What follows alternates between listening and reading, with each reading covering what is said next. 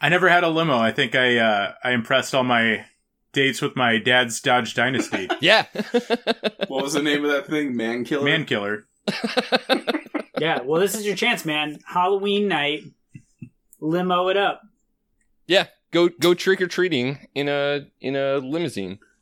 Somebody said on on Twitter the other day oh, that that'd be so funny. That if a fucking limo pulls up to your house on Halloween and a kid gets out, what would you fucking do? would you give that kid candy? You'd You be know like, what? Just be like, "Fuck you, kid, get out of here." you know I would give whatever him the whatever with the 'cause kids. balls you know somebody kid. somebody said the other day on Twitter that uh, there's really no reason to limit trick or treating to just like little kids. Like teenagers should be able to do it. Fucking adults should be able to do it. Like if There somebody is comes adult versions of Yeah, trick or treating. if somebody comes to my door dressed in a costume says trick or treat, like if they're an adult, I might offer them a beer or something. But you know, whatever. It's like cool community I bet- building. I'm into yeah, it. we people should- do in we my should bring neighborhood. that It's great. back. It's a utopia out here. Do you know why trick or treating started?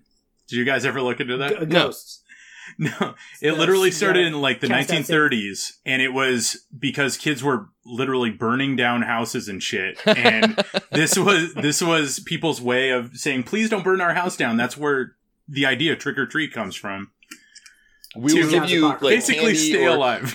But yeah, at that point, th- it probably wasn't like prepackaged candy. They were giving them like right. It was Halloween in the sandwiches 30s, like and like whatever purge. leftovers they had in the fridge. It was. It was the purge in the 30s. Well, the Halloween's always been like a real. They should. They should make like now that they did purge like into the future. They should go back into the past and be like the first purge. How about the real first purge? purge thirties. Those little That's what kids all- wearing those uh, uh, Jughead hats from. From the Archie comics. yeah.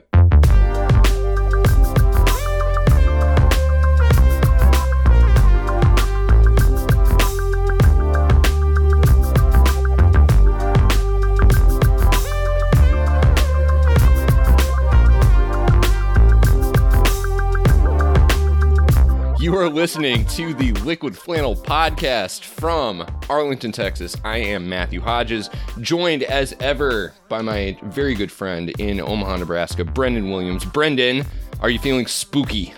Happy Spooktober. Happy Spooktober! This is the the first of our Spooktober episodes. Rocktober. We're gonna we're gonna we're gonna follow up with a bunch more spooky stuff. But tonight, joining us for our first Halloween themed episode are our very good friend, often co-host Nick Glessman. Nick, are you feeling spooky?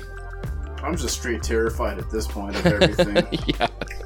Well, we're we're gonna talk about some uh, actual like, news. a real life horror movie right now. yeah, we're we're gonna talk about some actual news, which may spook people out more than what we have planned for the theme. But we're glad to have you with us and joining the Liquid Flannel crew for the first time, which is kind of surprising, actually, um, given that we've all known him for years, in some cases decades.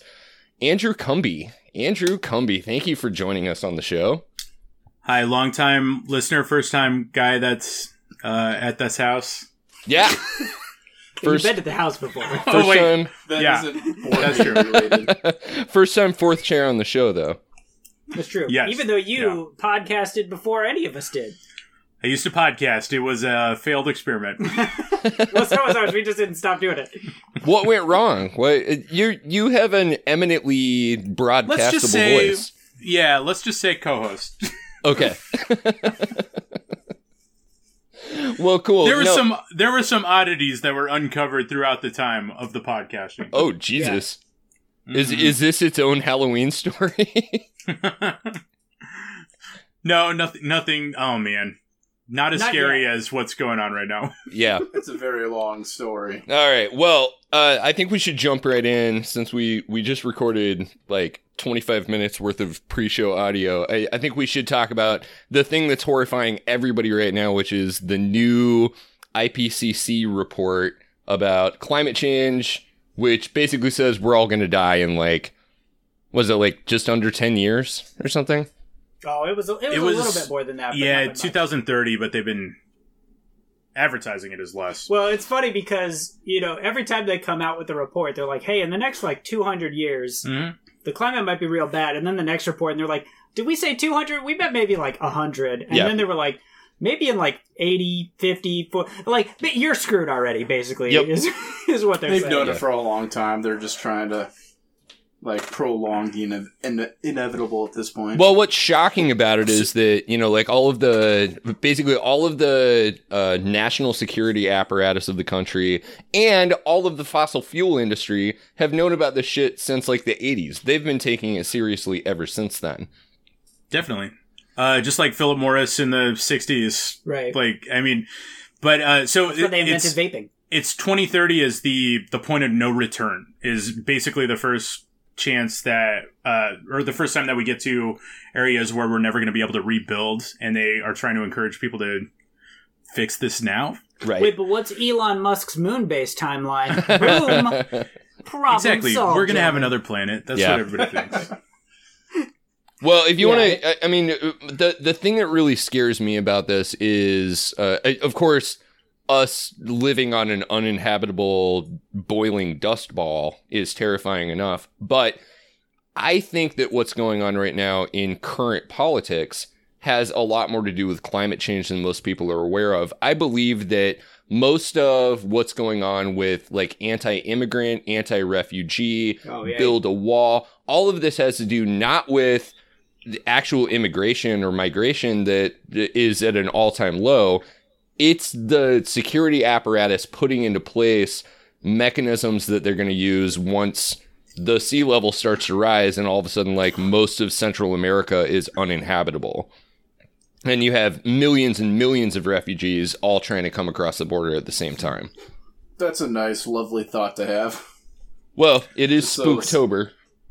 Man, I just can't give like the Trump administration that much credit, even though. Like, oh no, I don't think it's them. I think him. it's I think it's genuinely the deep state. I mean the like the the CIA has been hiring Yeah, like climate yeah. change uh, uh uh whatever you call them like experts uh whatever you are in the CIA. I think they're Yeah, called it's not scientists. no no no not, not scientists but like policy analysts and you know the people who are actually writing the white papers that make make their way up through like DHS and stuff. Like the CIA has known about this shit also since like the 70s or the 80s. for sure. Right. Well, and I don't think it's necessarily like an intentional thing, but you know there are people who have who have thought about that, right? And just said like, "Hey, well, you know, maybe that too. Uh, you know, we'll see what happens. Well, we're going to hedge our bets here." Right. You know, that's maybe not why they're doing it, but it's a nice side benefit for sure. Um, they're always, you know, mapping out those long-term strategies, but I, I think the craziest thing to me is just the fact that even as this news gets more and more dire, the science gets more and more solid. You got Trump running saying that it's a hoax perpetrated by the Chinese, where even Republicans are like, oh, that guy's crazy. And yet, it's not even an issue worthy of discussion by anybody that the entire Republican Party is just climate change denialists. The Democrats don't even fight on that. They just gave Right. up. They just said like, ah, I guess you're right. You you won. Oh well. Yeah, because the Democrats have, have done their little uh, like mini max charts of what that actually gets you in an election, and have decided that even if this is important, and I think that most most of the Democratic politicians believe that climate change is real, they just don't think that it's going to help them keep power uh, for Yeah, all the good that's- that them having power ever gets them. Even just watching local Republican ads, there's a lot of them that blame the EPA, and they're like, "How dare the EPA try and make these Uh, regulations?" the job killing EP. The job Yeah. Yes, exactly. Yeah, So, yeah. absolutely. So, so to move on to another major piece of news that happened this last week, we did confirm Brett Kavanaugh, who is incredibly business friendly, anti-state regulation.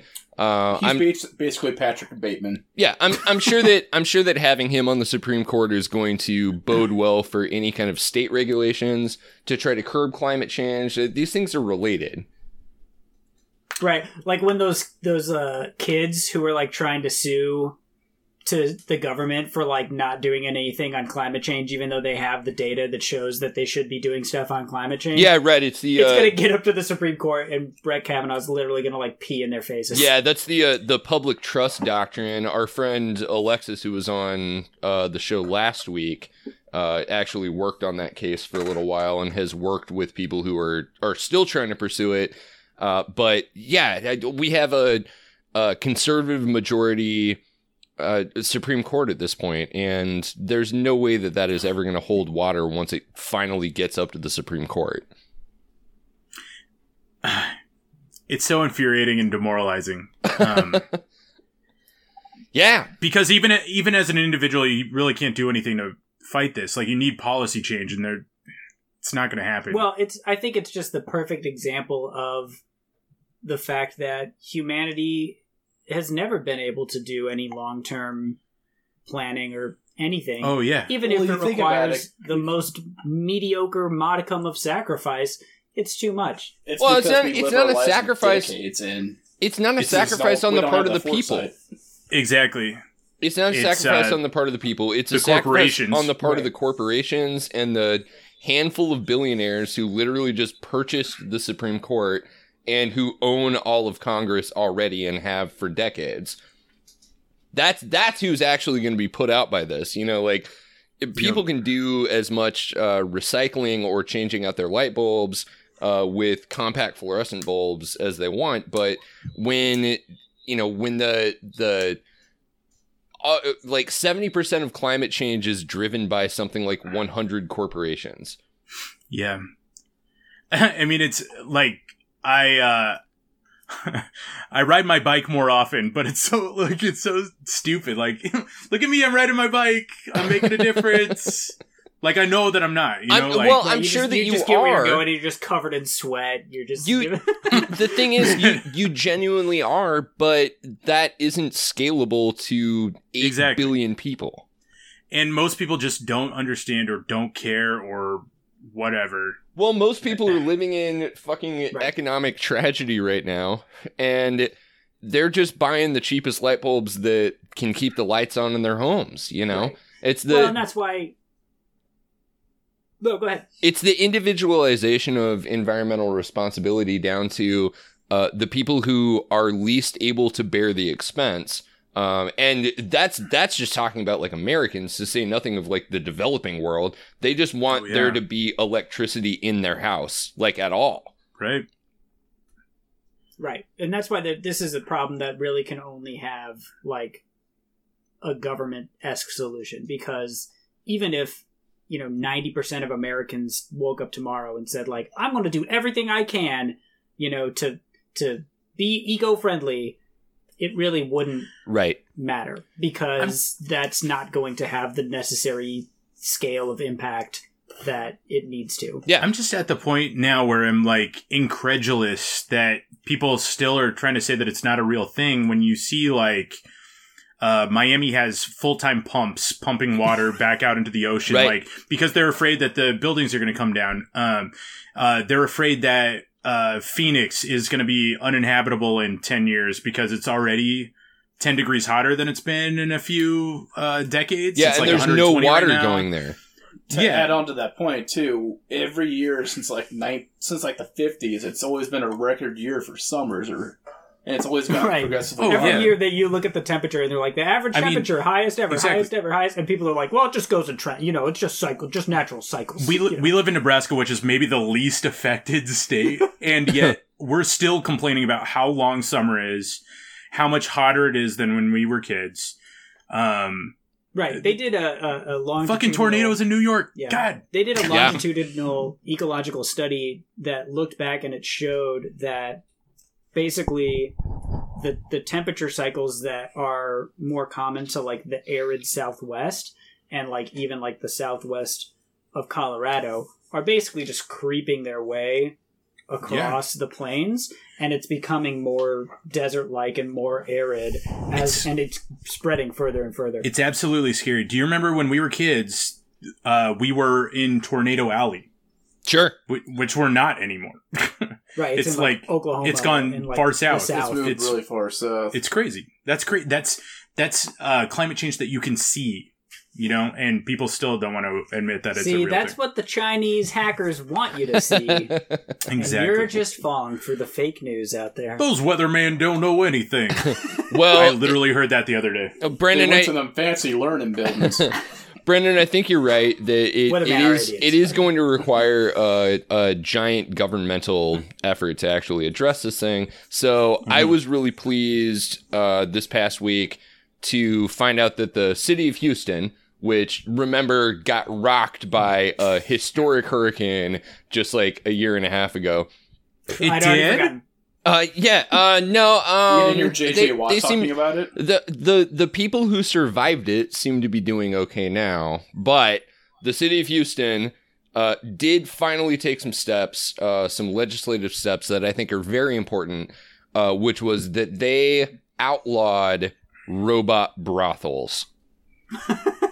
Well, that is a safety hazard in a flood-prone area. to be fair, Yeah, I mean, no, happens- you Oh, don't want to get electrocuted while you're fucking dude, a robot. can you can you imagine if you had your dick in a robot and all of a sudden the water comes in? Like that would Yeah. be terrible. That is unsafe. Although you would think that maybe for reasons the the robots might have waterproofing. I don't know. There's no foresight into that. Just, I just Cannot- really don't understand this law. it's basically the same law that they use this is, I mean, we're to talking about. of strip clubs or any other thing that they don't like, or like they do it with like weed dispensaries too, where they Sure. make these laws and say like, "Hey, no weed dispensaries within 500 feet of a church," and also there's a church every 500 feet because they're in like strip malls now. It's So just so crazy. You think about all the things that are literally affecting us right now, and this is something that's maybe five or 10, 15 years away. Like, Right. Right. no, there was no brothel, robot brothel threatening to move into Houston. right, Um, and why do you want to regulate that anyway? Yeah, like, right. Like if somebody wants to go to a robot brothel, let them. Fuck them. Yeah. It, it they will. yeah. it is definitely the most baffling headline that I have seen this week. it really doesn't seem like a thing that's going to hurt anybody. Um, the uh, like the incel community is really concerned about this law because they see it as cracking Oh down on their, their God. Their civic freedoms to I, I don't know what like have sex with a robot. It, it, it doesn't make any sense. Well, uh, you know, I think are we all agreed? Actually, I'm for anything that hurts incels. Yeah, you just flipped your position on this one.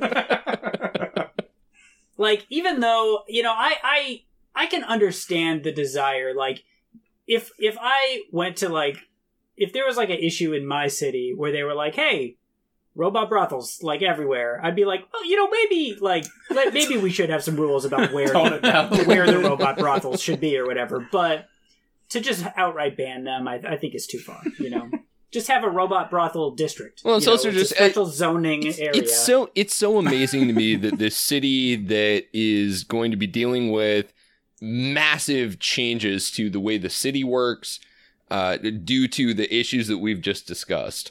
This is what they're spending their time on. This thing that, like, like you said, Cumby is it's it's like ten or fifteen years down the road, and they've got to get out ahead of it or something because of church or whatever.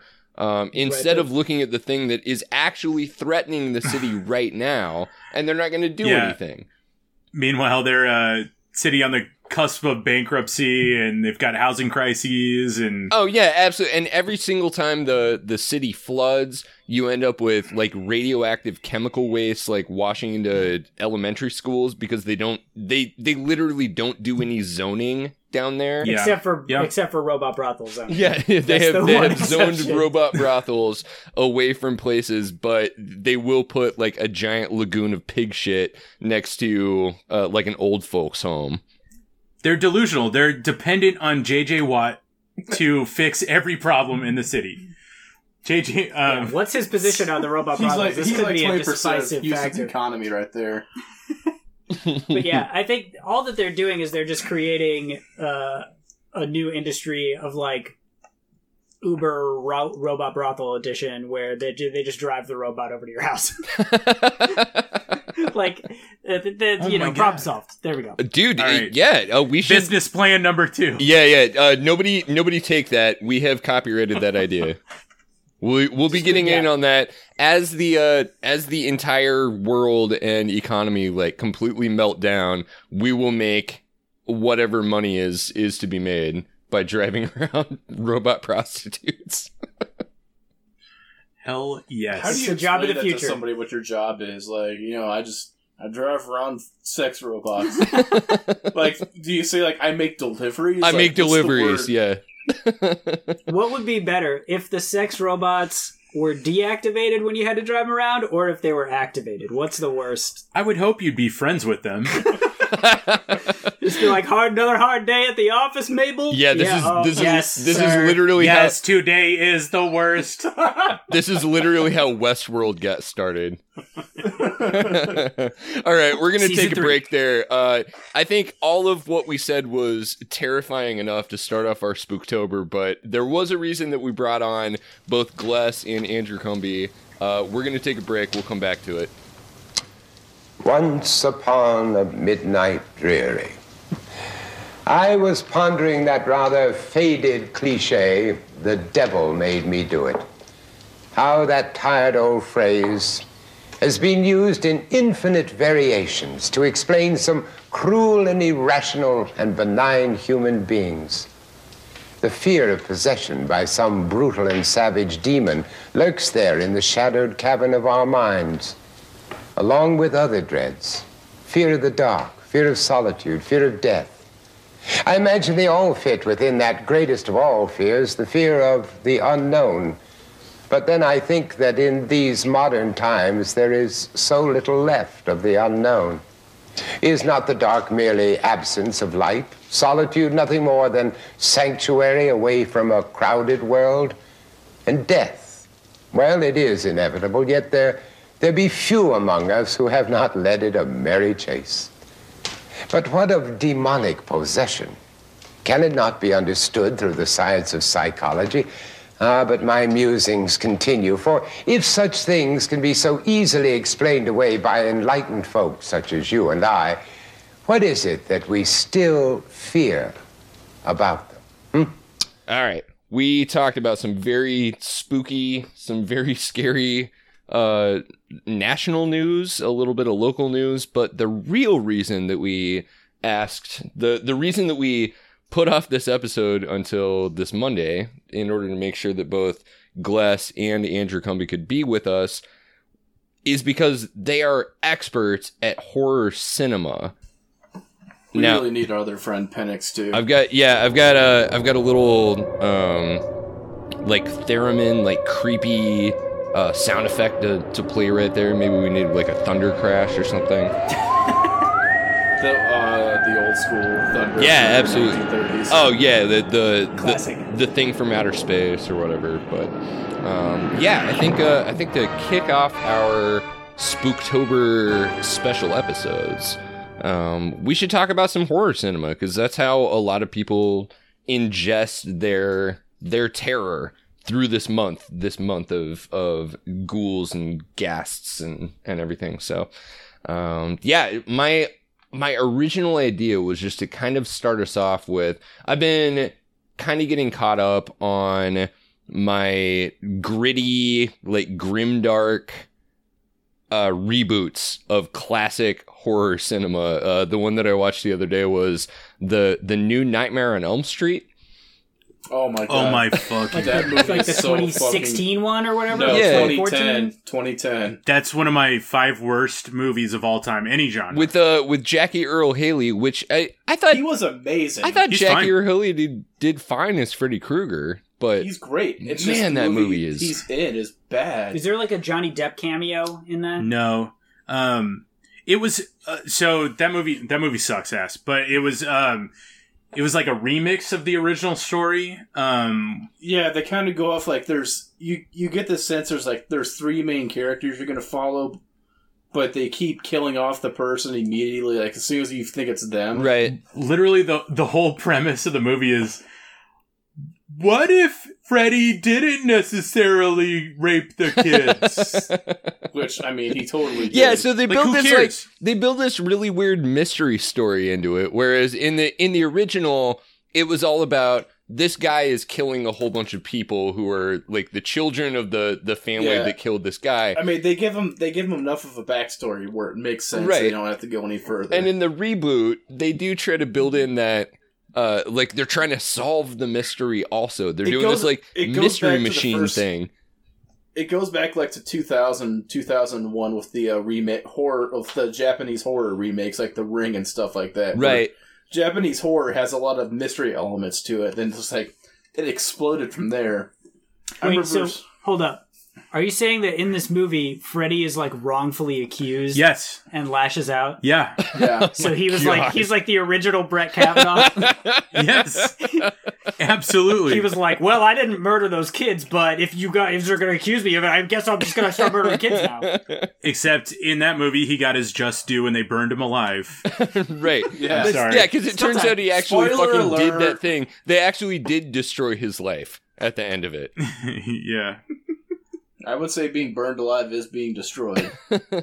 So there's uh there's the uh, Nightmare on Elm Street, but I've been watching some of these other ones too. Uh, the the 2004 Dawn of the Dead, which I love, even though it's very different from It's the good. original. Um, the It's fantastic. uh, I, I haven't seen the Rob Zombie um, uh, Texas Chainsaw Massacre yet. So, no, um, yeah. So the the way that it went, Dawn of the Dead was probably the the first one that really started it. But uh, That's the Snyder. the yeah, the Zack Snyder one. But Probably then, his best movie. I They mean, wanted- by by my estimates, that's Zack Snyder's best movie. Have you seen Yeah. the Owls of it's not even his original idea. What is it? It's called like the Guardians of Ga'Hoole or whatever. I didn't think Sucker Punch was that bad. I know I'm alone. I, I know I, I'm I alone. didn't think Sucker Punch was terrible. I just think Dawn of the Dead is better. no, it's a great movie. and then, Um, uh, and then pretty there's also, there's also uh, the remake of The Evil Dead, which I had in, no, so I had so I've, insomnia I've the got other this night. chronologically. Okay. you wanna go. Okay, yeah, yeah. Oh, all right, Yeah. all right. Yeah, we you you we did bring you on it as a cinematic remake. I know. so- Ryan Shit, That was So 2005. so 2005. This is when the the craze really started. That was the Texas Chainsaw Massacre remake. Um, not really a remake though, and fans of Texas Chainsaw Massacre consider that to be more of like a sequel the timeline is set so in the up. set in the original, and it's good. Or it's like- a good movie. like fan fiction or something like that. kind of, yeah, yeah. Like I mean, fan, it's fan fiction so- can be good. I'm not that that Yeah, I didn't mean yeah. that uh, as a pejorative. No, no, no, yeah.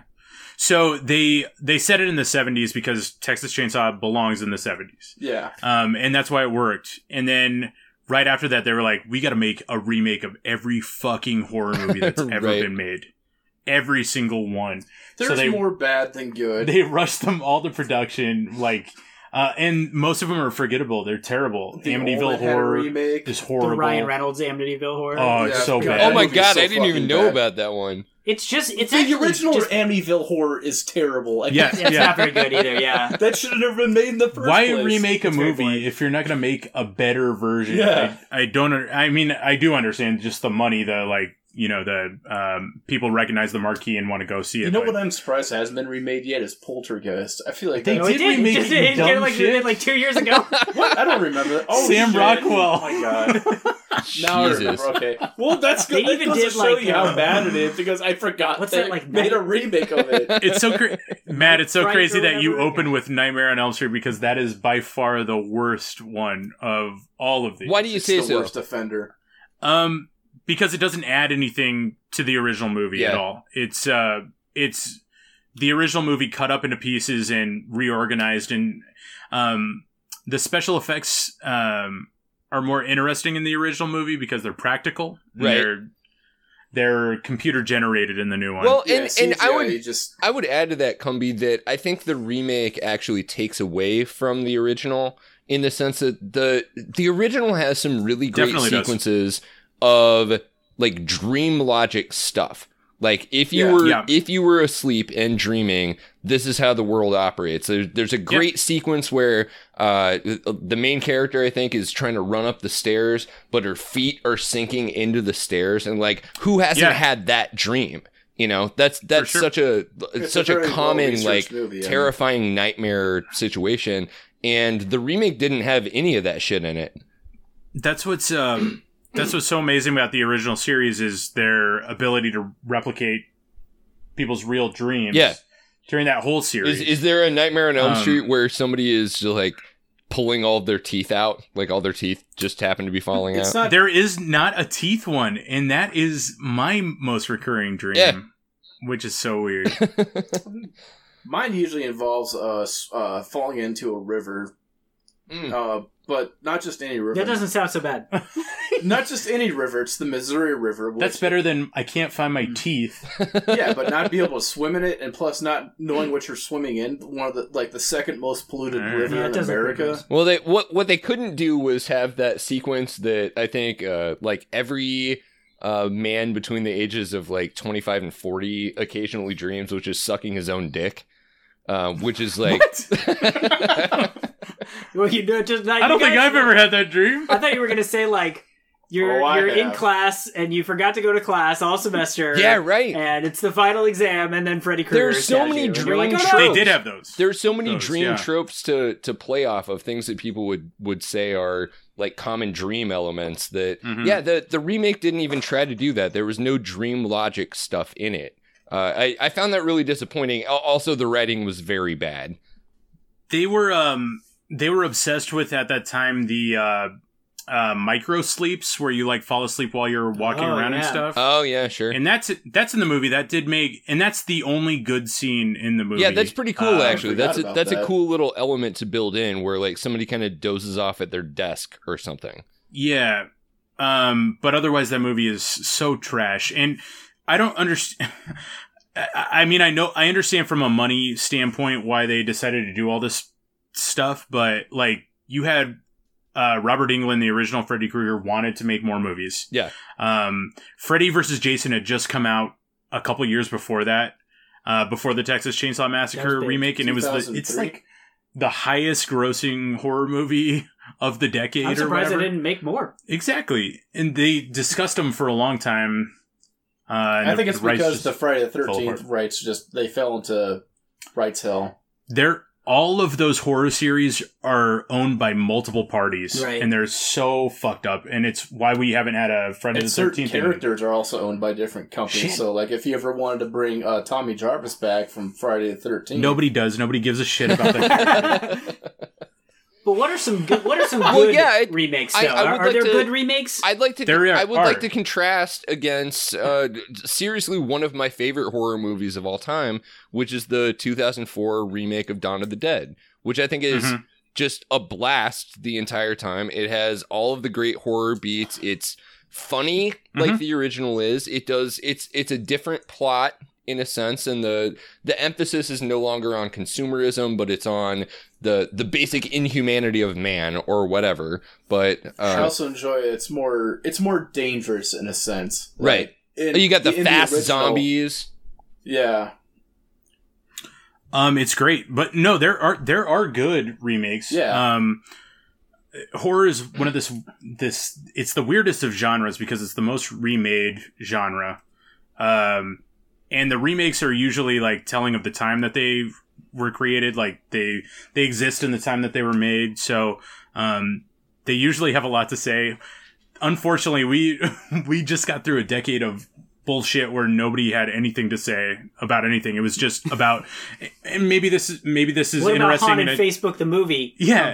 Maybe this horror movie. maybe this is interesting in a backwards way, but it was all about money grabbing and like um, trying to grasp on to these previous franchises and and squeeze the last dollar out of them. But Yeah, yeah. There's there's like a there's a meta horror going on where we end up with all of these yeah, these is. Horrible think about- movies that are are terrifyingly bad because what they say about the fucking economy that we live in. if you made a good movie, though, it would be you know more res- respected. I, I, Well, but I like, remember- you can make more money. We went and saw It Follows in a theater that Mhm. was almost completely empty.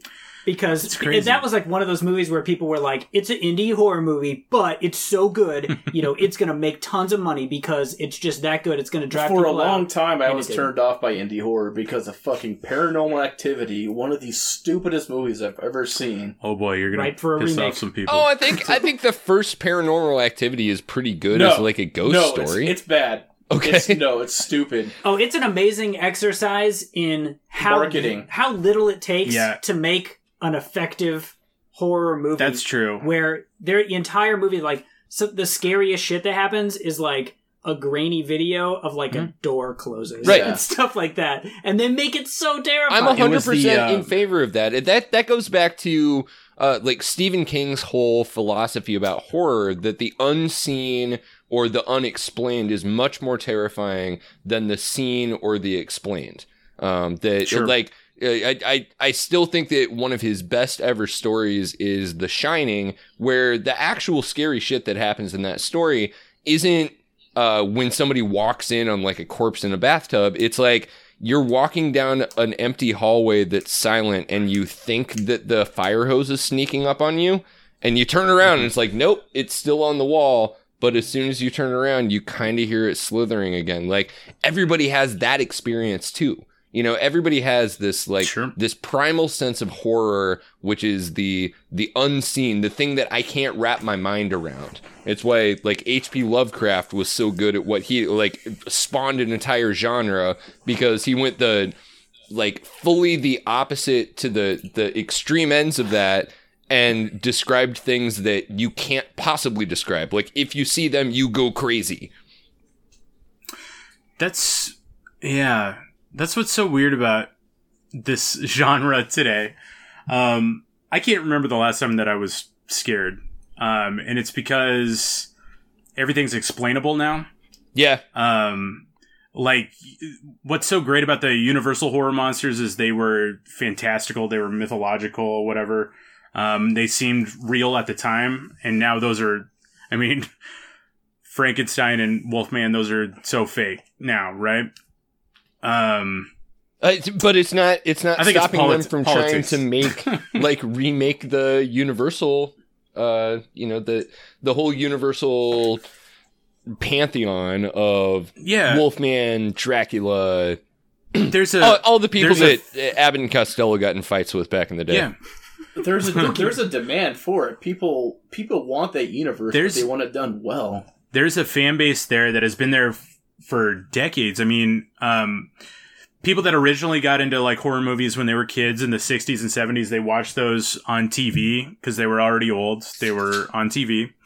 Um, and then in the 90s, there was this revival. Like when we were kids, they Like they hit VHS for the first time. well i remember reading and they were collectible. Yeah, I there was a there was a book in our elementary school library that I checked out a hundred times, and it was all just like the like the filmmaking, uh, like Mm-hmm. behind the scenes stuff about the original uh, Oh, Universal yes, horror. You know, so book. like you know, so I know that like Lon Chaney played the original Phantom of the Opera, and Lon Chaney Jr. played you know his son like got that horror Yeah. genre passed down to him, and he played the original Wolfman. You know. Yeah. Um, there's so much, there's so much interesting stuff about that. And Lon Chaney Jr. is one of the worst actors of all time. um, and he, he's the only person that got to play like Frankenstein, the mummy, Dracula, and, the, Wolfman. Uh, So he and got- he was drunk on set all the time. I guess yeah, he was a nice guy, but he was hard to work with because he was just a raging alcoholic. he's the only fat mummy in film history. Yeah, he's so great what- though. I mean, I love him. So what about? I mean, they have tried to reboot the Universal horror monsters through the Mummy with Tom Cruise, and what the hell Now, happened see, with I that? thought I thought this started with that terrible Frankenstein movie Oh, with, like, Alan- Aaron Eckhart Eckhart. Th- that was oh no, that wasn't. That's was- not even them. That's not even Universal. I Oh, don't think. really? I thought that was their attempt to start it. No, so it was Dracula Untold. which was a little bit later, And they added- bombed atrociously. It sucked. they, it's terrible. it's one of the worst movies I've ever seen. Also, but they added this uh, scene after the credits that was like, maybe there's going to be more of you. Like, um, and it, it was so bad because they made Dracula into this her- heroic character or whatever. Oh, right. Anyway, so then they're like, all right, I we mean, gotta He's a hero to the people of Romania. Yeah. Universal's like, we got to do this. We got to do something that will counter Marvel. Um, and people are into superheroes. Let's make this like superhero universe with the Marvel superheroes. Which makes a ton of sense to me, genuinely. I mean, Yeah. th- th- It's they're, not they're necessarily great bad. characters. It's a great pantheon to draw from and tell new stories about. They're just they're, Think they're they learned- by people who don't understand what made the original movies. Did they not learn from uh, I know. Here's the, the League thing. of Extraordinary Gentlemen? You're right. Absolutely. Well, that So- one and also uh fucking um Van Helsing, uh which which well, brought Van in- Helsing, Oh, I feel God, like bad. knew what it was. dude so but bad. yeah van helsing was fun though like van helsing wasn't trying to be like grim dark or anything like that it was just an action Sure. movie that had uh dr jekyll and mr hyde it had frankenstein it had dracula and the weird sisters and he's just like out there getting thrown around like a cgi ragdoll and like Oh, using CG a was gas powered fucking uh, crossbow or whatever it was cool it, it's fun it's a fun film it's fine. I'm not saying thinking it's a terrible good movie. No, I, I'm not saying it's a good movie, but it's at least fun to watch for 90 minutes. I know. I know. It didn't take I've never actually itself seen too it. seriously. Actually, I may if I just don't remember it. But yeah, so they tried to make the Mummy with with Tom Cruise, and they were Yeah. like, "Now that we got Tom Cruise, like this franchise is going Oh, places." Yeah, so that's what I was gonna say. So they, He's you're terribly, terribly miscast. you're both right. They they didn't understand. Um, they don't understand these characters or whatever. Like, why can't if you're gonna make this universe or whatever, why can't you not put two hundred million dollars into a movie? Why can't you just make a twenty five million dollar movie? yeah, and then like make back a shitload of money, but make this like low budget, cool horror thing, right. That fans want to go see. I, that's what I don't get about the Hollywood model anymore. Is they're they're all trying It's- to compete with Disney It's all profit. and what Disney's It's- doing, and it's all this science, and these people that don't know the science are fucking it up. Yeah, I, Like, I really actually, you you just reminded me of a movie that I've always really enjoyed, which is uh, Shadow of the Vampire, Yeah, for sure. which So is it's a good movie. which is uh, effectively like a meta narrative remake of the original uh, Nosferatu. Um, Sure. and, and it tells it has its own uh, comedic but still horrifying horror story that kind of wraps around the making of the original one Yeah. uh, which is it, it's a fantastic film because it's it's a brand new Mhm. story it's well written it's a very tight script and Mhm. it I, I don't know how it did in the box office but too. Willem Dafoe was just he was amazing. oh yeah it. sure I mean, I mean the cast was fantastic john malkovich playing the the director and everything um Morrow. uh yeah yeah Can't- I, I'm, I'm sure that Brunel, you're right It's been a while but but it's okay. I couldn't pronounce his name. but my They're real people, you guys. Right, but, but but my point in bringing it up is that there is a way to bring back these characters in a way that's it's unique. It's storytelling that actually pushes the story along somewhat. yeah, Uh, and if you do it well, I, I think you're right, uh, Cumby, that you know the the Tom Cruise mummy should have been. They should have shot it in black and white on like 35 millimeter or something. sure. God, I'd can you be into that. It's so crazy. Um, yeah, it's it, it, it's because like it's it is the Hollywood model. If you got to put as much as you can into it to somehow like maximize your profit return. Well, which particularly makes if no sense. particularly if you're trying to compete against like Marvel because Marvel is all it's superhero like people getting punched through buildings and stuff it's always a gigantic spectacle Yeah, that's what unfortunately I don't think um, of the seven major studios or whatever.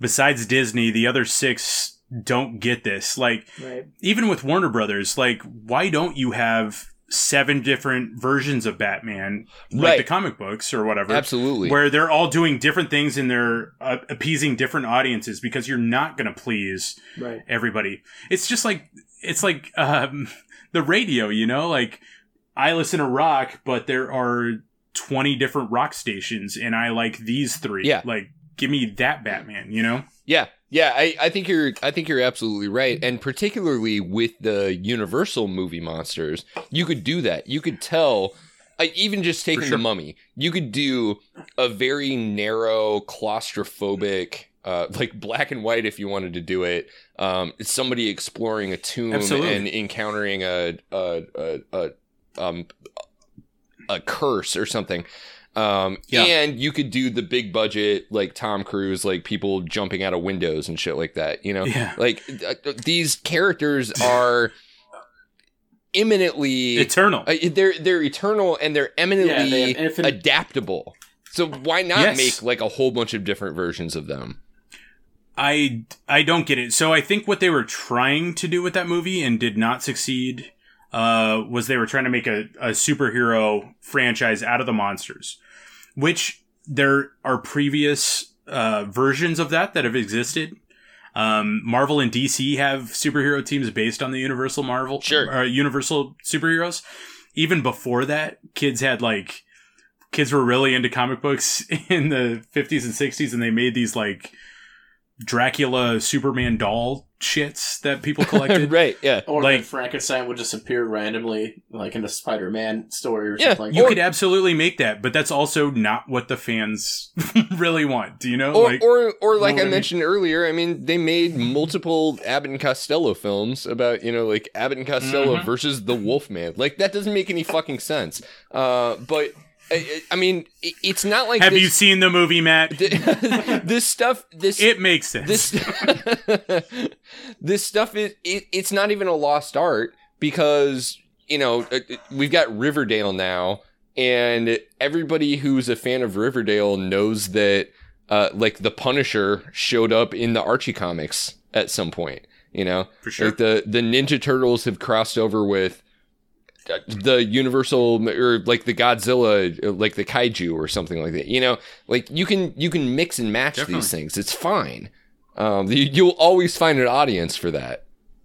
Just imagine you gotta like this is for like that's for like actual nerds. You gotta build it for the most basic audience is gonna feel smart for getting references like that. But at the same, Yeah. that's why like a lot of hardcore comic book fans hate them Well, to to get us back because they're assholes. to get us back to my my original prompt, which was like gritty reboots of of horror classics. I really enjoyed the fairly recent remake of The Evil Dead uh, because it does a lot of the stuff that we've been talking about. It's incredibly claustrophobic. It's uh, it's Cabin in the Woods played straight, where everyone is just locked in one house for like 12 hours or something. And of course, everybody dies because that's what's supposed to happen in the Evil Dead movie. They just didn't make it comedic or like went out of their way to make sure that it didn't end up intentionally hilarious. right.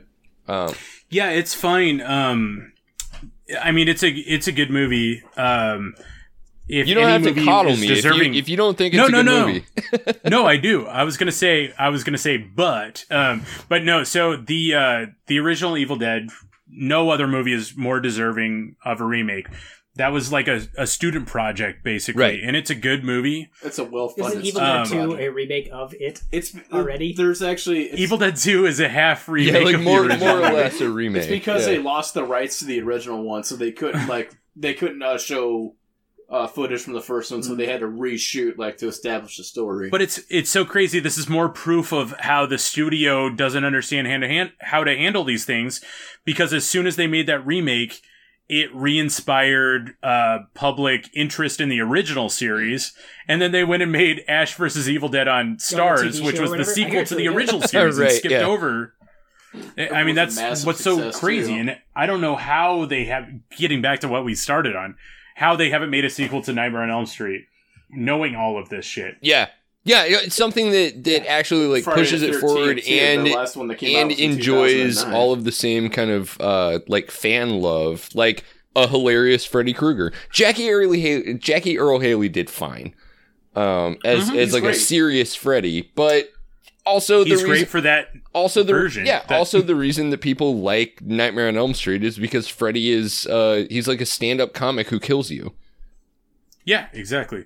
So, uh, so I'm Exactly. curious then what your opinions are on some upcoming projects. Uh, I have heard that they are making a remake both of Candyman, which I think is a, haven't strongly that. I've heard- undervalued horror movie, and It's- they're both great. what's that?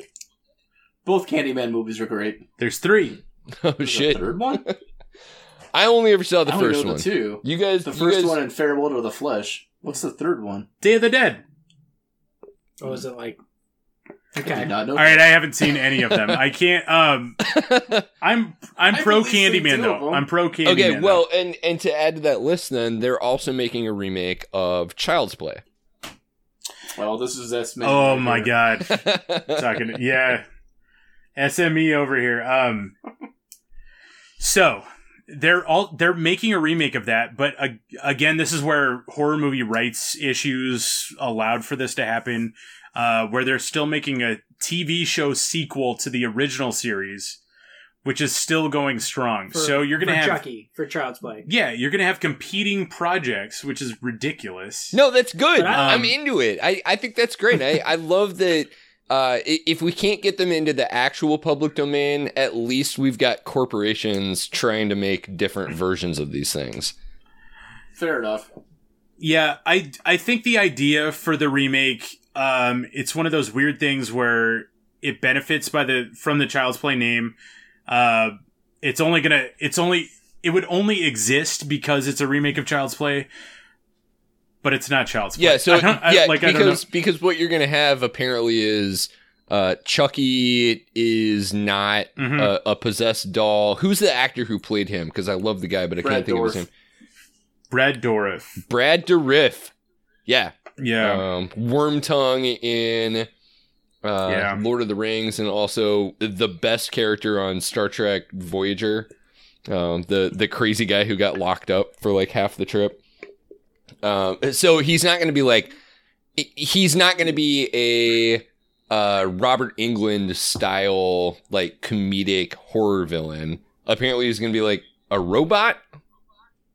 yeah, which I mean makes sense, and that's that's very cool. Um, it's just weird that you know Child's Play's had two movies that went straight to video in the last couple of years, and uh, direct to video horror has been booming. That's what's kept it alive, and it's amazing that those movies are so good. Actually, Yeah, Um, There's a lot of great. and they, the th- there's for- so much room for them to build on that, but they're gonna make a remake at the same time. That's I think the robot idea is good. I like murder I do I do think it's good, but that's what I was saying that I like you it could was called Terminator. you could make that as a separate movie, but in What if it was a baby though? Baby you can Terminator. you can make that as a separate movie, but in today's market, nobody would go see it because it doesn't have the the name recognition Right. of Child's Play. That's what's kind of sad Are about they going to the modern market. Child's Play oh? 2.0? Yeah, oh god, they probably are going to call it that. That's a perfect. That's a perfect title. Now, uh, that that raises an interesting question though, because I I know that um, yes, if you're doing a big budget horror release, you probably do want name recognition because, like you pointed out earlier, uh, like nobody went to see um, that good one that we talked about. It follows. It follows. It follows was fucking fantastic.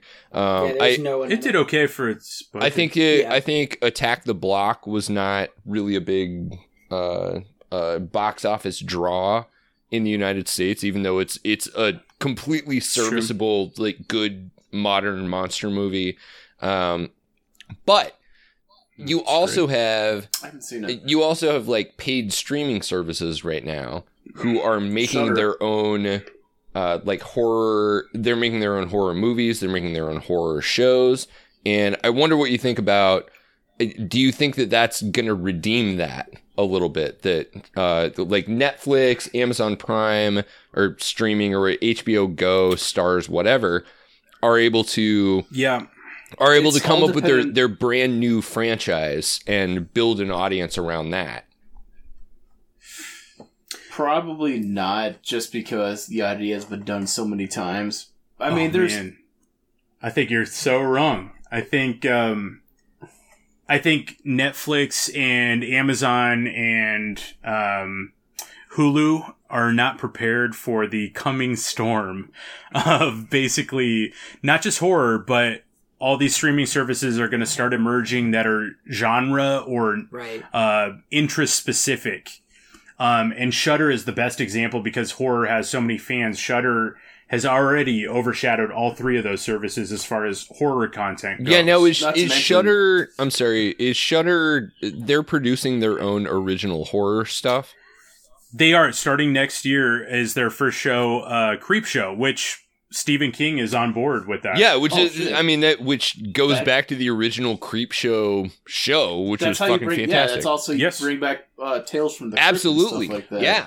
But Yeah. I, I feel like in a lot of ways, like Netflix is kind of doing the thing that you guys are talking about, where there are the They're- company that's taking all this stuff and just kind of throwing it out there, right? And Mhm. kind of making crazy choices. The only Probably a problem lot of it's going to be trash, they have- but there might be a couple yeah, hits, like There's a Stranger lot Things of- or whatever. There's was a a lot huge. of where they just they throw throwing something in the wall, see what sticks, and I mean, it's there's a lot of luck involved. you're seeing it's Netflix. already happening. Like Shudder has already been a massive success. They broke the internet a couple months ago uh, with a with a uh, live streaming thing. Um, and now you've got DC Universe, which nobody expected Oh, t- to be a success, and it already I is. Like, like if I want to watch just superhero shit, that's where I'm gonna go. Um, that's happened. Like this is gonna happen Yeah. across genres when uh, girls realize there's a romantic comedy, romantic like uh, You're talking about, like, historical or drama. yeah, exactly. I think that unfortunately for all these these current cable channels and whatever, we're, and we're talking. I mean, this is probably a ways off. at least thirty Nah. years or Um, so. no, I'm- no, maybe not that long. like three months. well, we don't have 30 So years, have- guys. Uh, none of the shit's going to What- exist Basically, what's like going to happen? 50. basically, what's going to happen is you're going to have just another version of cable companies who are going to buy up all the rights to these. well, I think you're right. Yeah.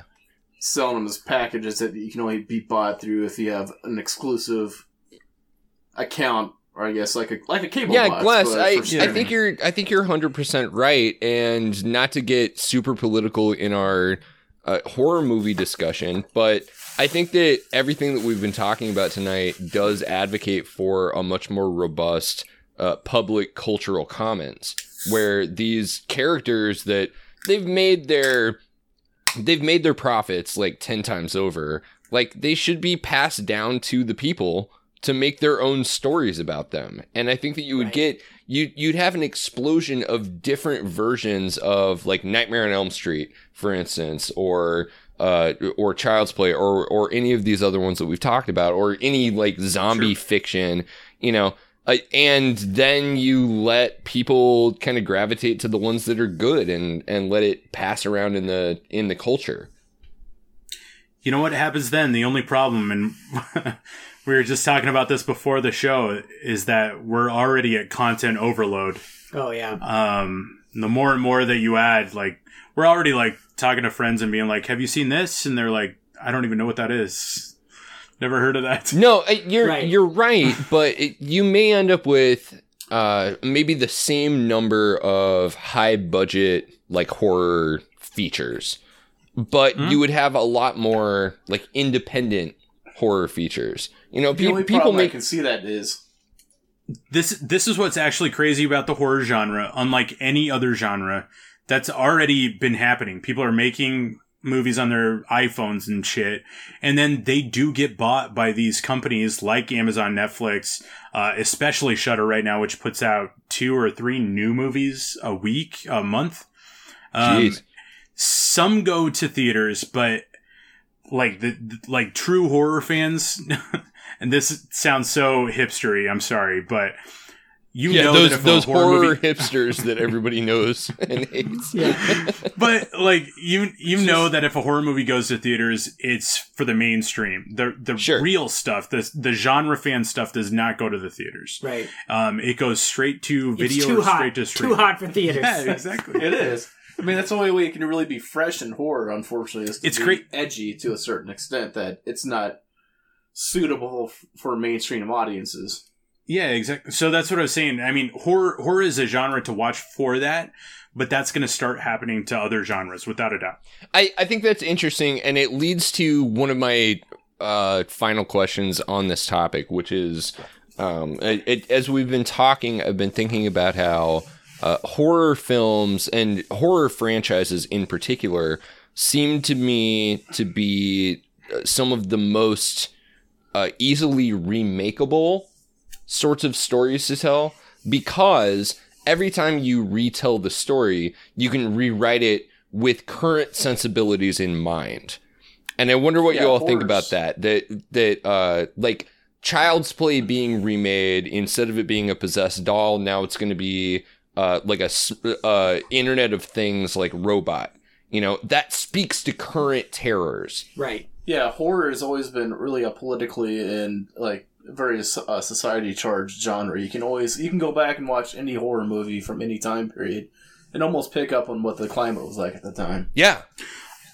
Yeah, well, Um, I, I I mean, even just uh, uh, Dawn of the Dead, the original and the remake. You know, the original is is 100% about like consumerism. The only reason the zombies come to the mall is because that was what they were kind of programmed to do in life.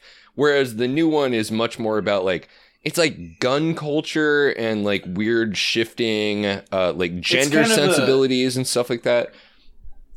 It's two movies and put together. It's Dawn of the Dead and it's also Day of the Dead because Day of the Dead explores a lot of the same themes in the uh, 2004 remake right sure. Sure but it, it- that feeds into that point though that you could Yeah, you yeah. could remake the movie in a way that kept it relevant and fresh for the current Right, audience and still drew elements of you know the fucking zombies For sure. Yeah. um, horror and science fiction, unlike most genres, are uh, holding up a mirror to society of that time. Um, that's why they age so fast. That's why horror movies actually need to be remade Sure. often. Um, uh, that's my belief, but it's it's trying to tell you what's wrong with society right now. That's why they're so relevant to when they were made. It's true, I, and it is funny to think about. Like when you go think about those Universal monsters movies, they were almost like the horror movies of their time. But I don't think people nowadays would have any. They would be like, "Oh, It's kids, hard to have like a we're gonna watch connection with Frankenstein or whatever. Like this is a classic. I, you know, I still everybody gather around." I still Right. think, given the right environment circumstances, Frankenstein is a That's scary movie. It's so weird because Frankenstein is literally it's got to be the most remade story of all time. Uh, because they just changed they just changed that storyline. Like Jurassic Park is Frankenstein. Jurassic Like- Park is absolutely Frankenstein. Thank you for saying Um, it. I was just thinking Yeah, that. for sure. right? No, you're right. I mean that's that's the most told story of all time. I I I think. Um. Yeah, The I- I Jesus think one those- got got told a few more times, I think. and I think weirdly then, they're the, still they the follow the same, the same uh, basic plot points. The Yeah. Wolfman is about the the beast within the like Right. the the problem within yourself. Absolutely. the- like so, every murderer story is basically that. The the Wolfman was a stand-in for murderers back before. Just like Marvel's the Hulk. Yes. No, I get the, it. the Hulk It is all literally sense. the Wolfman. Yeah. Um. So I I do think those stories are forever, but at the same time, they've they've we've lost that mysticism. We've lost, especially with the internet, everything's explainable. Like. Back then, they thought werewolves were real. Now we know that's probably right. not Well, a thing. and and and Cumby, I'm glad that you brought that up because that's my penultimate question for this group.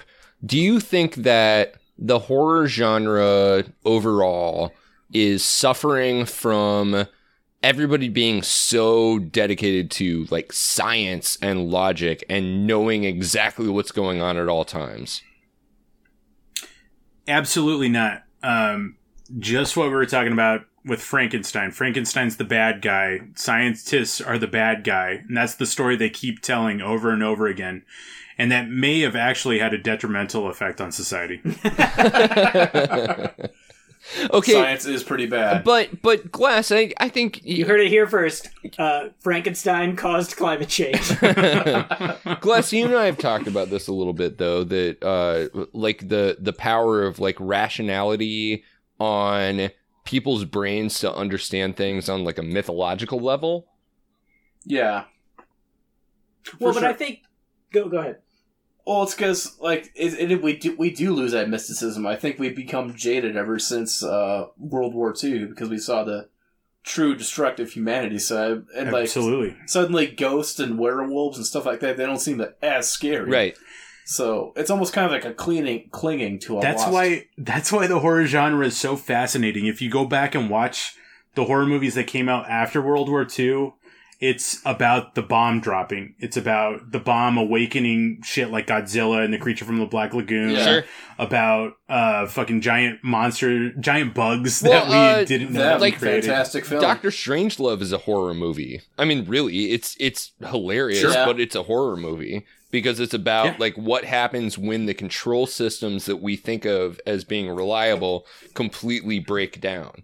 Like even though it happens comedically, it's a horrifying thing that happens and literally everybody dies at the end. Everybody does die. Yeah. And it's set over to some fantastic music, some soft soothing. This is the end of your life. This is the end of your time music. We will Yeah. meet again. I think it is amazing that Frankenstein. You're right. Frankenstein is probably the most like remade or like retold story of all time, and yet for as many times as it gets retold and represented, and it's always the same. People fail to comprehend the message of the movie, even though it's so clear Right. that the message of the movie is like the monster's actually not that bad.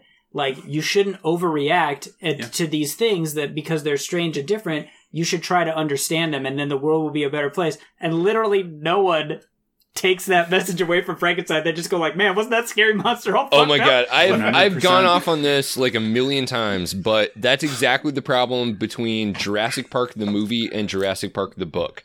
Because Jurassic Park the Mhm. movie takes the incredibly simplistic view that like man should not meddle with nature. Uh, like try to Mhm. play God, which isn't the point of the book at all. The point of the book is much more, uh, like the point of the book is much more faithful to the original Mary Shelley's Frankenstein, which is that man can play God and he might create things that he doesn't know how to control. That might in in the the case of Shelley, the monster's better than the doctor. He's like a better person, you know? Right. and and that's kind of Right. what Jurassic Park the book does, which is like, okay, we brought dinosaurs back and we can't control them. That's not to say that like man shouldn't play God. It's just Mm. like man is gonna try to do that all the time, and he might create a thing that's stronger than he is. And we finally got there because we came full circle because now the T Rex is is better than BD Wong. Oh my I mean, God. BD Wong's the villain, and the T Rex So is saving everybody's life left and right. All right, so I mean that's that's the thing is uh, just like I was saying earlier, the scientist has been the bad guy for so long, and now we're at a time where The bad science. we've actually ru- we've actually ruined the country and the world by believing the scientist was bad for so long. We need to reverse that in fiction. I mean, kinda. I don't know. I mean, a lot of the scientists literally are bad. Like BD Wong's character is exactly the same kind of like fracking scientist or whoever invented this new uh, Facebook device that's supposed to be just like That's true. a camera in your fucking kitchen all the time as if they're trustworthy. that's you know, true. it's All right, we need a we need a half half, half and half. Like, well, I think just uh, be like there is good science. I think to wrap up this this little segment, uh, I thought it might be fun to go around the circle and see if people wanted to do just a, a short recommendation for any kind of horror cinema that they think it, like one movie. Pick pick a movie or a TV show or something. Oh my god, that's such a hard. Uh, just to just answer. pick like one that you want to recommend. Is all I'm saying. Well, here, here's I'll just I tell, already I'm have. just gonna tell my most memorable horror experience, and this is when I think I was in like seventh or eighth grade, and my family was going out to the movies to go see Hercules in the theaters, and I was like, You mean man, the I Disney really one? The Disney movie, the Disney cartoon in the in the late nineties. Bless my Rock soul. Um, no, not not the rock. not the Kellan Lutz one. no. and so I was like, screw this. I don't want to go see Hercules, the cartoon. Like, I'd rather go see something else. Like, let's just see what else is playing in the theater. And what was playing at that time was Event Horizon. Oh my god! Hell yeah. And I went and saw it. And that movie was so good. And I think that movie holds up. I th- I don't know if it's on. Net- it used to It be on Netflix. I think it's on Netflix. I think it might still be on Netflix. Event Horizon, it's like a sci-fi horror. I almost think it's kind of. It almost seems like it should be like a secret Hellraiser series spin-off think- or something like that. that. 'cause yeah. it's thematically similar. Well, definitely, but- definitely Lovecraftian. The it's also Dimension, yeah, yeah. also a Sam Neill joint. oh hell yeah, such a good cast, an incredible cast in that movie. So yeah, good, great '90s sci-fi. Not a remake. Prime for being remade, perhaps. I I love Hollywood, I if you're love that listening. film. We are 20 years out. I love I love that film so much that I'm gonna go next instead of going last, and I'm gonna change my answer. Uh, I want to talk about another Sam Neill joint, which is In the Mouth of Madness, Mm. which is so much more Lovecraftian than uh, it's it's explicitly about Lovecraft, uh, at- about Sam Neill being a some kind of insurance adjuster who has to go and find this Yeah, author who has written a book that like breaks the world and has made his whole village disappear. And Sam Neill gets there, and it's this Lovecraftian, like everyone is going slowly crazy and turning into like Innsmouth people, uh, trying to kill each other, and it is fantastic. It's a John Carpenter film, uh, heavily undervalued John Carpenter film, I think. John Carpenter's God. I was gonna He say loves Sega the uh, Sonic the Hedgehog. he does, yeah. to Love Sonic the Hedgehog. to build off Matt's point. I was gonna recommend the Apocalypse trilogy by John Carpenter, Ah, nice. which is the movie the Th- the Thing, Prince of Darkness, and in, in the Mouth of Madness. They all explore themes of the end of the world, the end of humanity, at the very least. Yeah. See, John Carpenter, he missed out on like doing the Carpenter verse, linking them all together. Wait, what are the three movies? The Thing, uh, Prince of Darkness, and In the Mouth of Madness. That's so crazy that They Live is not one of Yeah, them. that's true. Especially since They Live is like They Live is kind of like a. It's like the Halloween three of the series. um I was gonna go old you can school. include that. You can include They Live. It fits. I was gonna go old school. So, like I was saying earlier, th- I, I think, I think horror movies from the 1950s are the most interesting because that was until today the most politically like charged America has ever been Hmm. with McCarthyism and uh, the nuclear bombs had just dropped and. Um, everybody was just confused about what the future of the country was. The space race was just starting.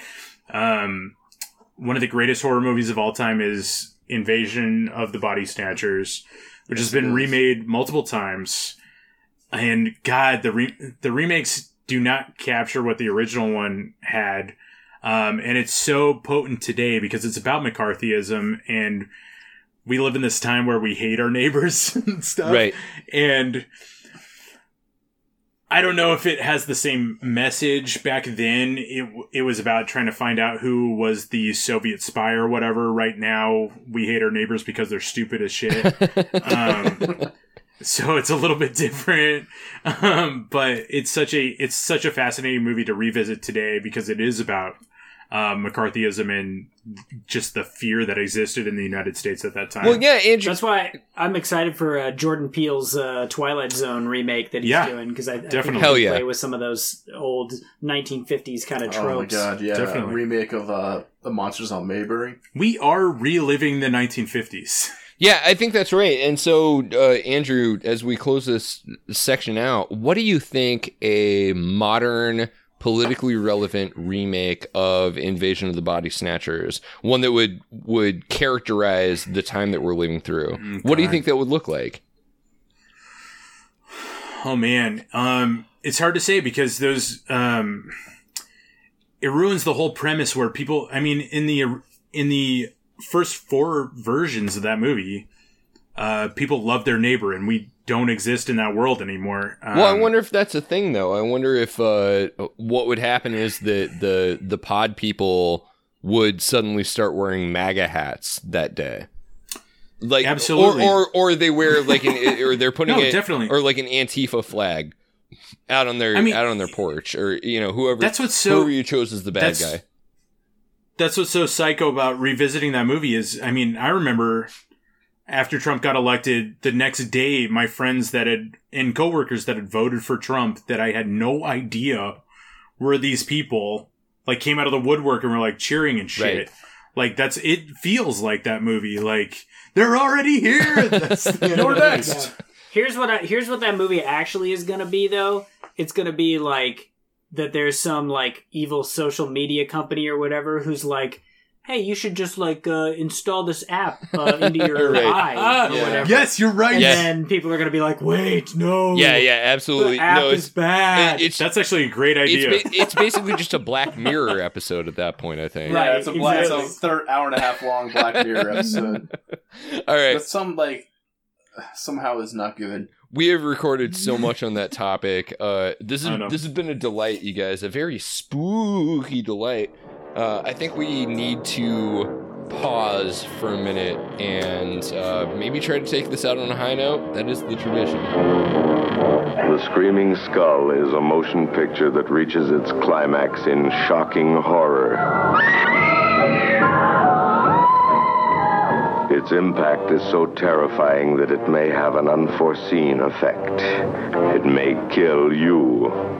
Therefore, its producers feel they must assure free burial services to anyone who dies of fright while seeing the Screaming Skull.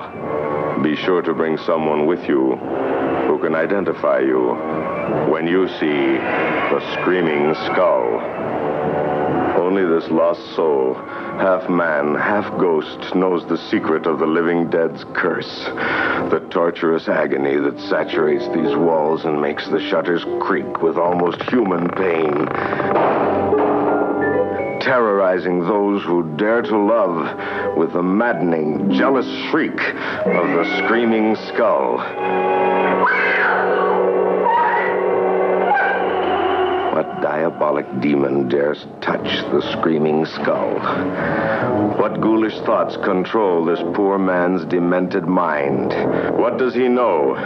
What secret, horrifying and blood curdling, is he hiding? Nothing is more terrifying than the spine chilling breath of a vampire woman, ghostly, ghastly, as unreal as a will o' the wisp, as real as the sk- skull.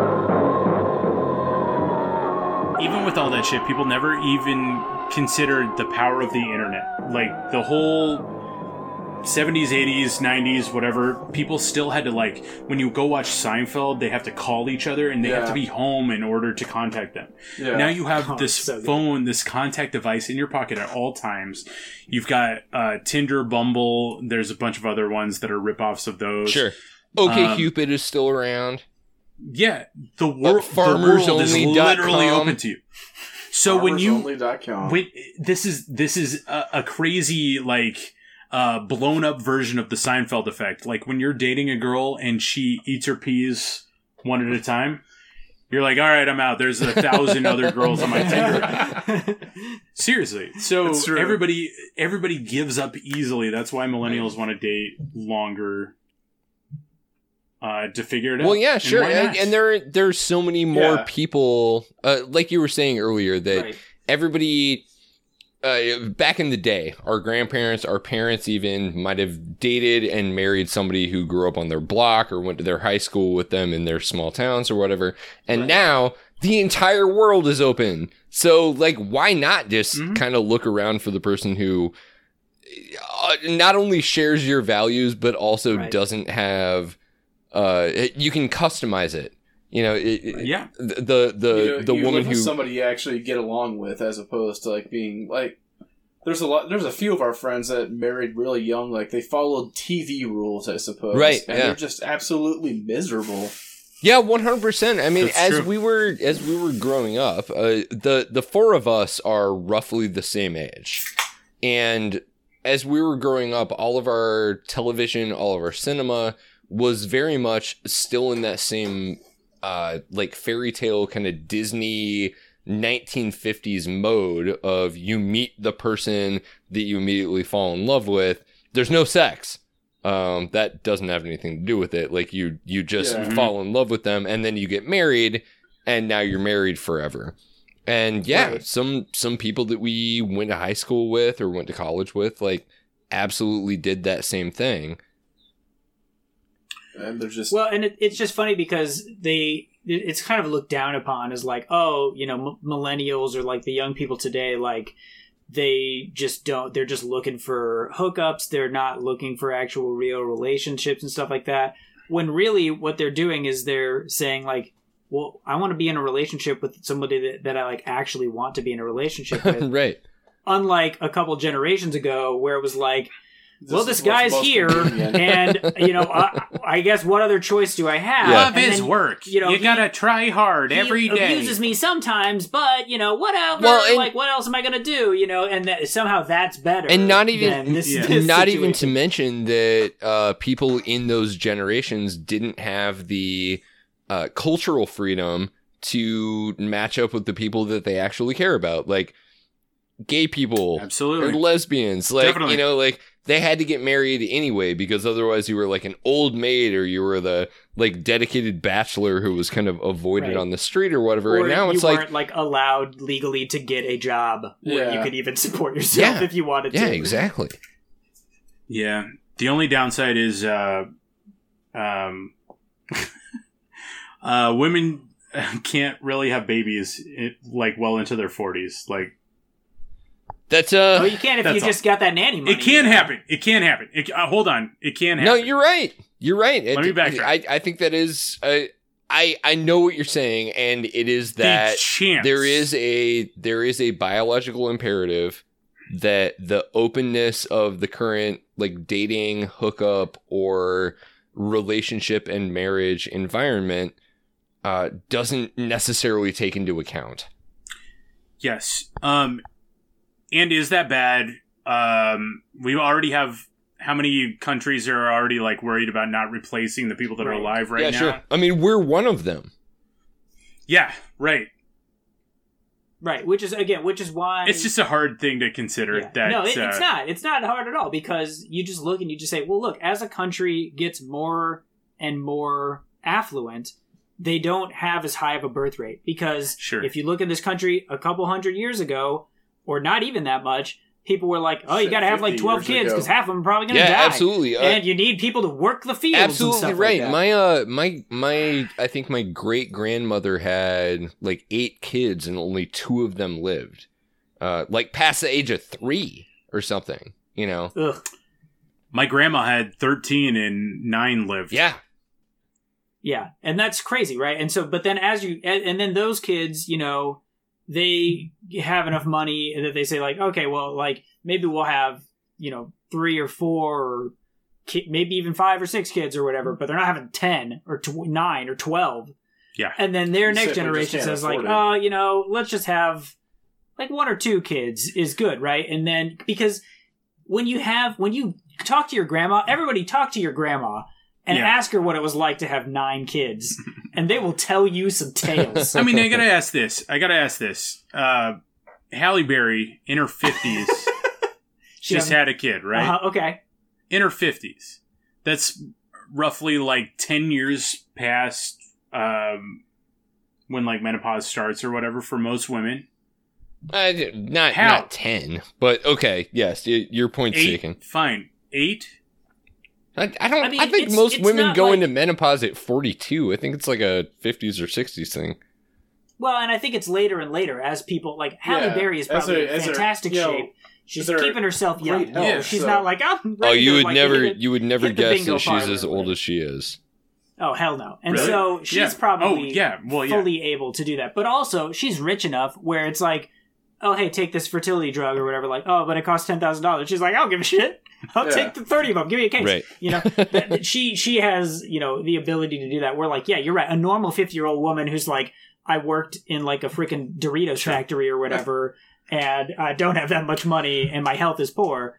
Maybe it's going to be hard. What I was trying to get to is in Halle Berry. Doritos factory it's a, it's a tough life out here. Ha- Halle Berry's in her 50s having kids. LeBron James grew his hair back. So did Jeremy Piven. Where are all these black market drugs, and why don't we have access to them? You yet? could you could get crazy ass hair loss drugs or whatever. I mean, they have What? them, Uh, we you don't we don't have them because we're not rich, Cumby. right. Well, also I know, like, why do not? you really Where's the- like where's give the a black shit market? that much? Like, When's it going to drop in price? Uh, when we put all of the billionaires' heads on pikes. nationalize the? Yeah, I think actually in the, the current market. Republican Party, like nationalize hair loss, expensive hair loss drugs, probably could go a far way. uh, you know, in the current in the current political climate. You know, Actually, that's, didn't Trump that's an put, issue that's across party lines. Trump put that hair curl business out of Right. out of business? Well, right? actually, they also say He that like part of why uh, Trump is like so ridiculous is because of all the crazy experimental like hair loss, weight loss drugs and Oh, stuff yeah. that, he, that he would do, and that essentially like he takes speed pills or whatever because like that's what you his did in the '80s to stay to stay thin Right. or whatever. And he took all the kinds of crazy hair treatments that Oh, like caused man. impotence and stuff like that, which made him so pissed off. You know, uh, there's- knowing there's about his downsides out there. exercise regimen, I don't think he ever worked out or did anything healthy ever in his entire life. He does like he does a really I bet he great took exercise steroids, treatment though. where it's just like constant amplified rage. Like you would be amazed at like how many calories you know that will. Oh, burn. it gets It's your just, heart like, rate up being for sure. Trump all the Yeah. time. Yeah, he's got. That's why he's so strong. You know, he's he's just he's he's building up that upper body strength through the gesticulating and the and the ranting. Man, what's really sad is that uh, I I kind of avoid any video footage of him at this point, but my Twitter timeline is constantly bringing me Ben Garrison cartoons of him. Mm. So now my mental image of him is like this super strong, like bespoke suit, like Superman guy oh with man, like did you guys hair. see what he had when he had the Oh, toilet the paper toilet on his paper. shoe? Oh yes. I thought it's like it's Oh. like our president is Leslie Nielsen. It's it is That's so an insult to Leslie Nielsen. that is like a thing that I have maybe seen like once or twice in real life. it's crazy that it's real. yeah, it's like again like an S if an SNL skit did that, you'd be like, this was the stupidest SNL skit of all. I can't like, believe that's how you that would, would portray our president. Yeah. That would never happen. How demeaning. Yeah, but where's then the uh, on- at the same time, what was the reaction on the other side? Because they had to have been like, "We're all doing. Everybody does that. Hillary put that Everybody toilet does that. paper there. She did it. yeah. It was this, it was a, A bunch- liberal plan. a bunch of a Yeah. bunch of MAGA hat guys and like I you know uh, I I love my twelve grandchildren uh like MAGA like fifty year old women are, are like here's my here's my picture of me like walking around with toilet paper stuck to my foot. Yeah, I. the, oh. the argument was like that wasn't toilet paper. That was just like a used condom. There was a that he piece banged a in the back of his car. Boom, roasted. That was his giant hog That's condom my president. trailing yeah, trailing exactly. behind him like two feet. Yeah. Well, the left is just going to be like, this is the piece of the Constitution. Oh my How did he get from the air terminal to the plane, and it was there the whole It's time? because He has nobody likes toilet and no one stopped limo. it. He has a toilet Maybe limo. they're afraid to stop him. Was there a toilet on the runway? Was he coming? Was it like faked? Like he was in the Air Force One toilet and he came out and then he was going back. No, in? he got straight out of his fucking limo with that, which means he was in the in the limo he with was it. in the limo. yeah. I mean, well, in the presidential, you know, motorcade car or whatever, right? So, like, either it was something in the limo. There's just toilet paper in his limo. In the limo. Maybe it wasn't toilet paper. Maybe it was like a receipt from McDonald's. You know, there's a lot of things that could be. What if he has an, an emergency toilet in the limo? He probably does. I wouldn't put it past him. It's probably not like an to- emergency toilet. He just makes like uh, Jared Kushner What could hold, this like a chamber pot or whatever, just off to the side. He's just old. It's I- like a gilded no, chamber think- pot that he has thing Jared is carry that- around. like all of the people around him don't really respect him or care.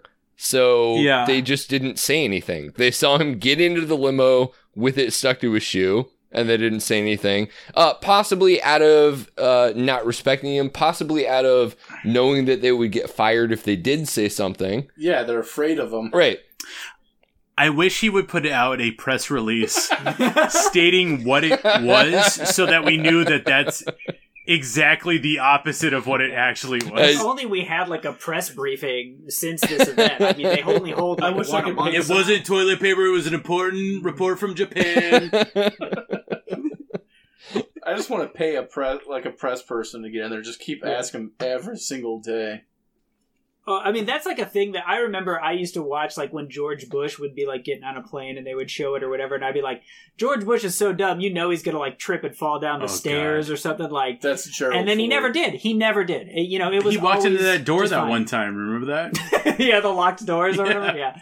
Well, That like was- the that was a really stormtrooper in the first Star Wars movie, just like the door didn't open all the way and he just like bonked yeah, his head yeah, on yeah. it. It's the George Bush of stormtroopers. I can't even make fun of W. Bush anymore. I know people are. I like- can. I hear every once in a while people are like, "No, you got to still make fun of him." Also, however, You don't have to fucking make fun of him, but you do have to remember that he is a war, A war criminal, and should be in the fucking Hague. Man, there's a, a They're few other presidents that should of- be. There are a million movies. presidents that should be in the Hague, but certainly George W. Bush just- is like way up that list. They should just move you after your I do term. agree. They should just say like, "Hey, thanks for thanks for your service or whatever. Like click click, like come with me, Yep, sir. gotta get on You've a got- gotta get on a plane to Holland. Go. yeah, you got to start doing that, or else you're gonna keep getting bad presidents. You know, if you don't. start Mission holding them accomplished. That But, was uh, my favorite. How about that? Uh, speaking of horror movies, how about that Christian Bale Dick Cheney movie? Did you guys see that? Oh. I didn't watch the preview yet. It looks. I cannot believe this movie is getting made. It's what is Why? what is going on? Why not? Did they portray Dick Cheney as the uh, fucking troll that he is? The I mean, he's it the looks man, quite like the realistic. monster in a human suit. It, So, it yeah, I looks mean, like yes, it is in a he- it's a villain story. Yeah. he is a- acting very Dick Cheney esque, which is to mean as super villainy as Here's my. Right. favorite thing about Dick Cheney is this is fucking power that like very few people ever have. When somebody shoots you and the person that shot you apologizes to you for shooting you, that's getting fucking shot by you. yeah. That's like how dare you? like I'm sorry I put my bullets in. You're like Yeah, they will. That's- they will that's- cover. that's they so will cover the shootings. They will be covered. I'm sorry I shot my friend or my friend shot me. Well, yeah, he was I just do you he was just channeling like Iraqi civilians who Dick Cheney also expects to apologize to him for dying on his on his watch. Oh god, him and Donald Rumsfeld. Do you think they were hoping that Dick Cheney would be dead and would like get press for their movie, and then they were like, "We just we can't wait anymore." He Like, doesn't just die. He Keeps just, not like- dying. He changes his form. You know, he literally doesn't have a heartbeat. He has a No, it just whirs. yeah, he has a machine in his heart that just pumps the blood around at an even rate. So he he literally doesn't have a heartbeat at this point. He's a lich, is what I'm saying. he's more he's more machine than man now. And as evil and awful as he was, I would prefer him to be president right oh now. Oh my god. Yeah. I mean, No. even Dick Cheney, you know, Dick Cheney was coming out with quotes being like, "Well, I think Trump's a little over the top." Like, uh, Dick you know, Cheney would be I may be a horrific war criminal, but like this guy, woof. Look, Dick, Dude. Dick Cheney is also uh, uh, a player in the that deep state that I was talking about earlier. He would be doing exactly all of the same things right now, except he wouldn't be on Twitter. That's not better. That's Sure. not a better political situation for us. At least our giant soggy president like puts his words out there and makes his opposition mad. as awful as the W. Bush years were, at least they were weren't like just absolutely embarrassing and just like flat out. Um, it's a everything sucks and of- fuck you. Like, like well, it literally. gave it gave the impression that e- they were they were doing they had they had discussions about things and like what to do and Yeah. they made really bad decisions but they did try to plan stuff whereas with Trump it's like they don't even pretend that they're trying to plan anything there was still this guise as as awful as they were there was still this guise of the best of the best and we literally elected the worst of the worst and now it's it's ruined like the bubble's been popped there's i don't know how we come back Yeah, I mean, this. does it, it, it? What does that say about horror cinema in, in this day and age? Like, are monsters going to actually frighten people when the people who hold the highest offices in the land are The monsters are on the side, like, man, these guys are fucked. These guys. absolutely? yeah they should do like a yeah like a flip the script or whatever where Yeah. like the universal monsters come into modern day and they'll go like oh shit we gotta get out of here. fuck the man. wolfman's like fuck me i'm going to sweden Yeah. I, th- I thought the Wolfman was scary, but holy crap, you guys. Like, what is going on over here? I think that's the best we're gonna get, y'all. Uh, I I want to thank all of you for uh, scheduling this on a Monday night. Um, we're gonna go in sort of reverse order. Um, to say, Nick Glessman, you have opinions about horror movies. Where can people find you online? Uh, squirrel fodder on Twitter. You were at but I, yes. oh yeah, at squirrel fodder. But I only tweet about my depression. You always say you always say that, but your tweets are actually pretty good. Yeah, tweet about all of your favorite spooky Halloween treats. It's all like ten of my followers. And Andrew Cumby, we're so glad that you finally joined us on the show. Uh, I feel like we should have done it before now because this has been fun. I know. Yeah, I had a great time. Thank you for having Yeah, me. Yeah, yeah, totally. Uh, is there anywhere that people can find you online right now? Uh, no. there's, there's not right now. Um, Find him in real life. yeah, exactly. Tell him what you think. Come, come yell at Just his share your office. thoughts. yes, just stalk him. If you're in the Exarban area, I'm there sometimes. yeah, just hit hit bars, hit bars, and if you just hit bars enough, you'll you'll. Probably. Uh, but no social media right now. All right. Well, it, it's been a treat. Uh, let us know uh, the next time you come on the show. We'll we'll make sure that you get your shout. Uh, I'm sure. Matthew Hodges. I am on Twitter at Matt the Great. Uh, currently tweeting a lot about horror movies because it's October. It's Spooktober, and that's our that's our theme. And my excellent co-host, of course, Brendan Williams. Yeah, I am at Brendan Williams with one L on Twitter.